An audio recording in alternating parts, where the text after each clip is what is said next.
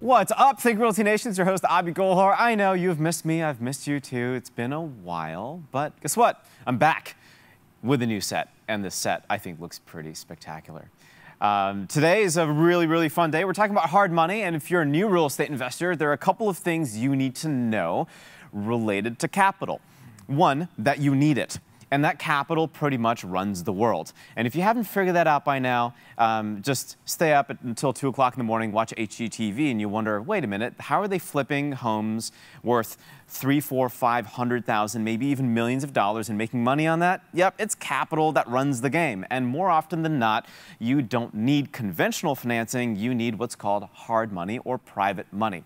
Our guest today, Kayla, will be talking a lot about that topic and what she thinks the future holds holds for her business in private money. Uh, she has a crystal ball, and as I've joked on this podcast, um, I'm I, I, have a snow globe at home, so I don't know like what we're seeing in the hard money space, which is why we have experts like Kayla come in to tell us what she's seeing and how you can benefit from private money. Before we get uh, to her, I want to give you a huge shout out uh, for the sponsor of today's podcast, Real Property Management.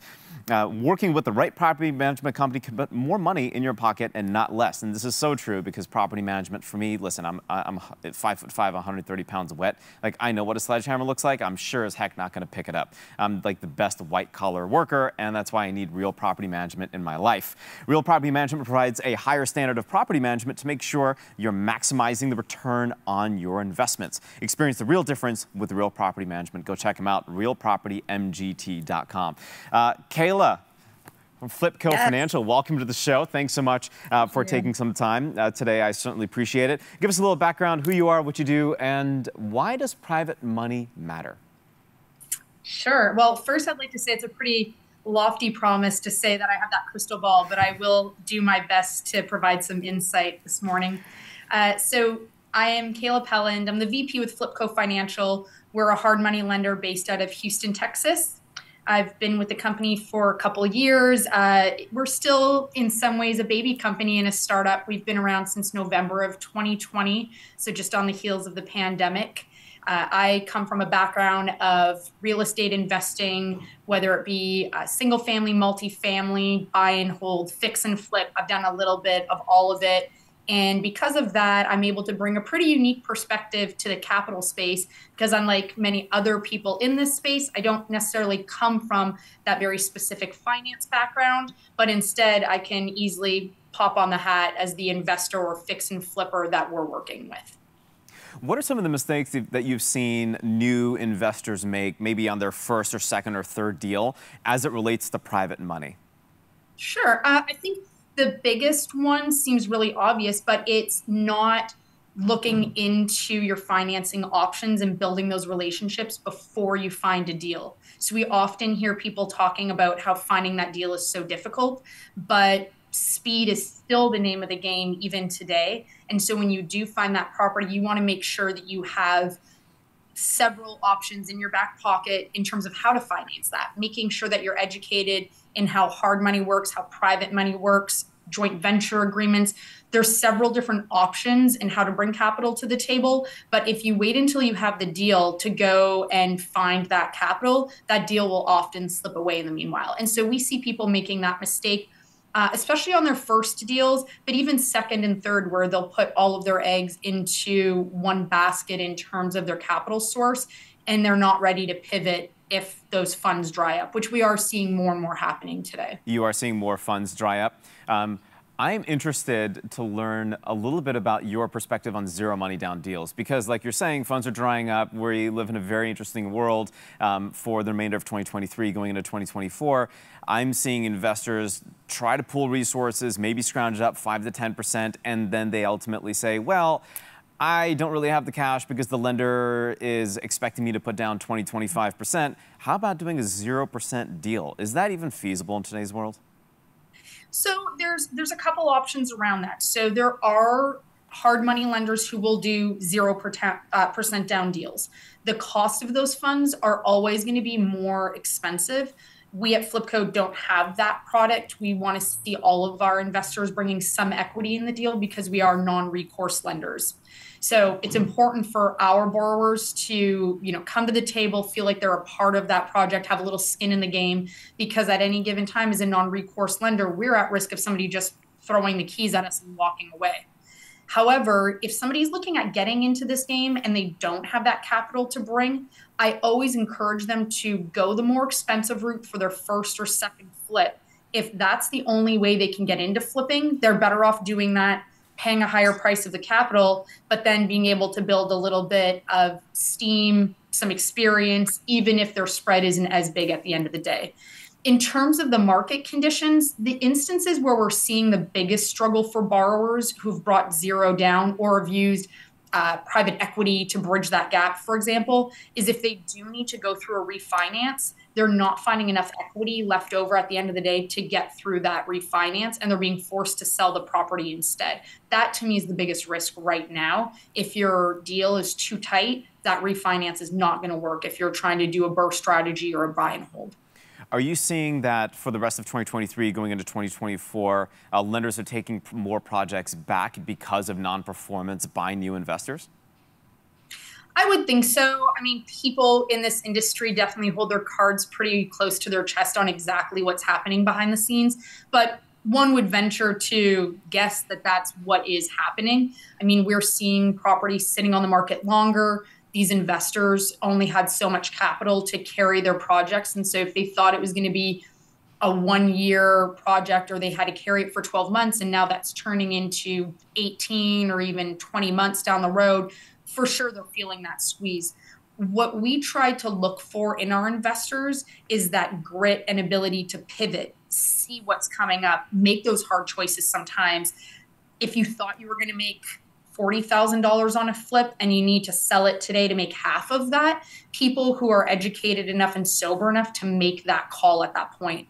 You also want to be partnering with a lender who can walk you through those steps.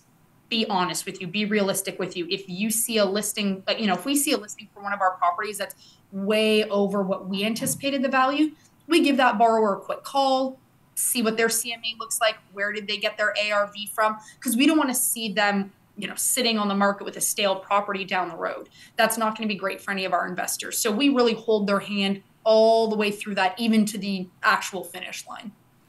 Um, so when it comes to what a borrower should look for in a lender um, obviously camaraderie obviously that expert guidance on that first second or third flip what else should they be looking for you know, the biggest thing that I encourage them to look for is full transparency. So, keeping in mind that hard money lending and private money lending are still unregulated in most states, especially in places like Texas and Florida where it's so prevalent.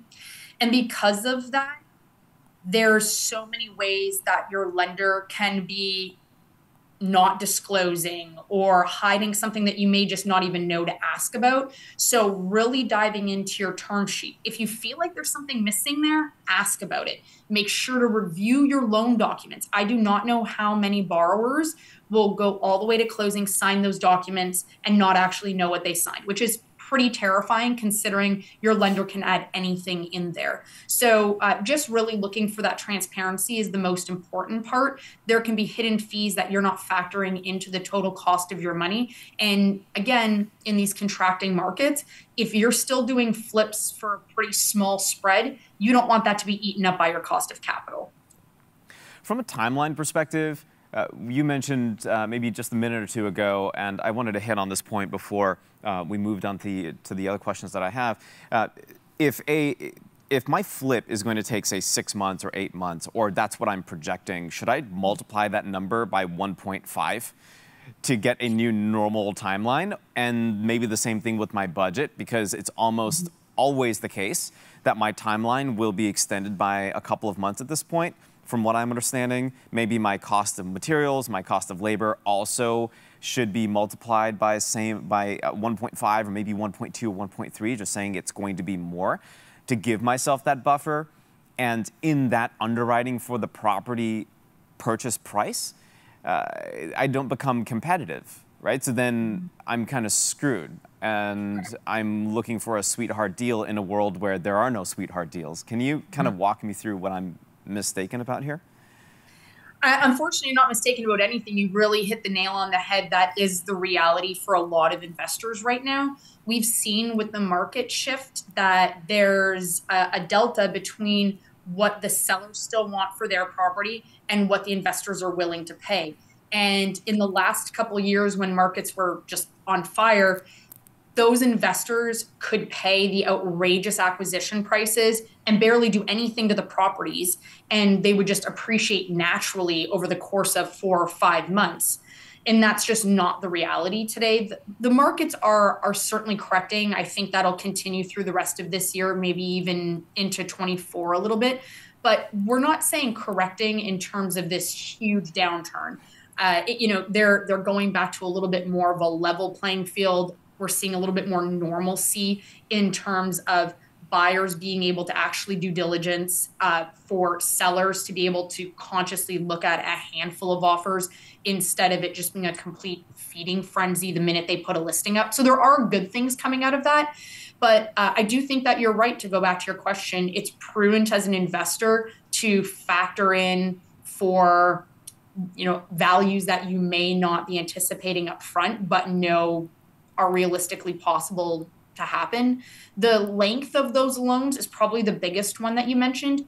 We're seeing that labor costs and material costs are coming down some from the height of let's call it six or 12 months ago, where we were having supply chain issues, for example. Those have started to really clear up. So that's not such a factor now. But just how long properties are sitting on the market, and then also buyers doing full due diligence, meaning previously you might put your flip up on the market and you have 20 cash offers to choose from that are going to close in 14 days. Right. Well, you don't really have to save up very much for your carrying costs at that point. But now buyers are doing two month closings, two month escrows. They still want to be able to sell their personal residence beforehand. No longer are they taking on two mortgages. So that's that's what's really spread out the amount of time. So when we have uh, one of our investors list their property, we're in the background kind of estimating that they've got another 60 day run ahead of them before we would imagine that they're paid off. So where's the opportunity? Is the opportunity for not necessarily speaking only to first-time fix and flippers or BRRRR, buy and hold, long-term, et cetera, is the opportunity go to rural Texas, uh, like eight counties over, until you hit just a bunch of dirt and uh, the humidity hits you and you're like, wow, I'm really away from Houston and I should start driving back or I'm going to get parched because I have no water out here. And mm -hmm. buy land in the path of progress and then go vertical, and maybe that makes sense? Uh, or is it buying tax liens? Like I recently just said, hey, I'm just going to be the guy that's going to sell shovels to all these fix and flippers. So I bought a construction company, and that's doing really well. But mm -hmm. where's the opportunity here then?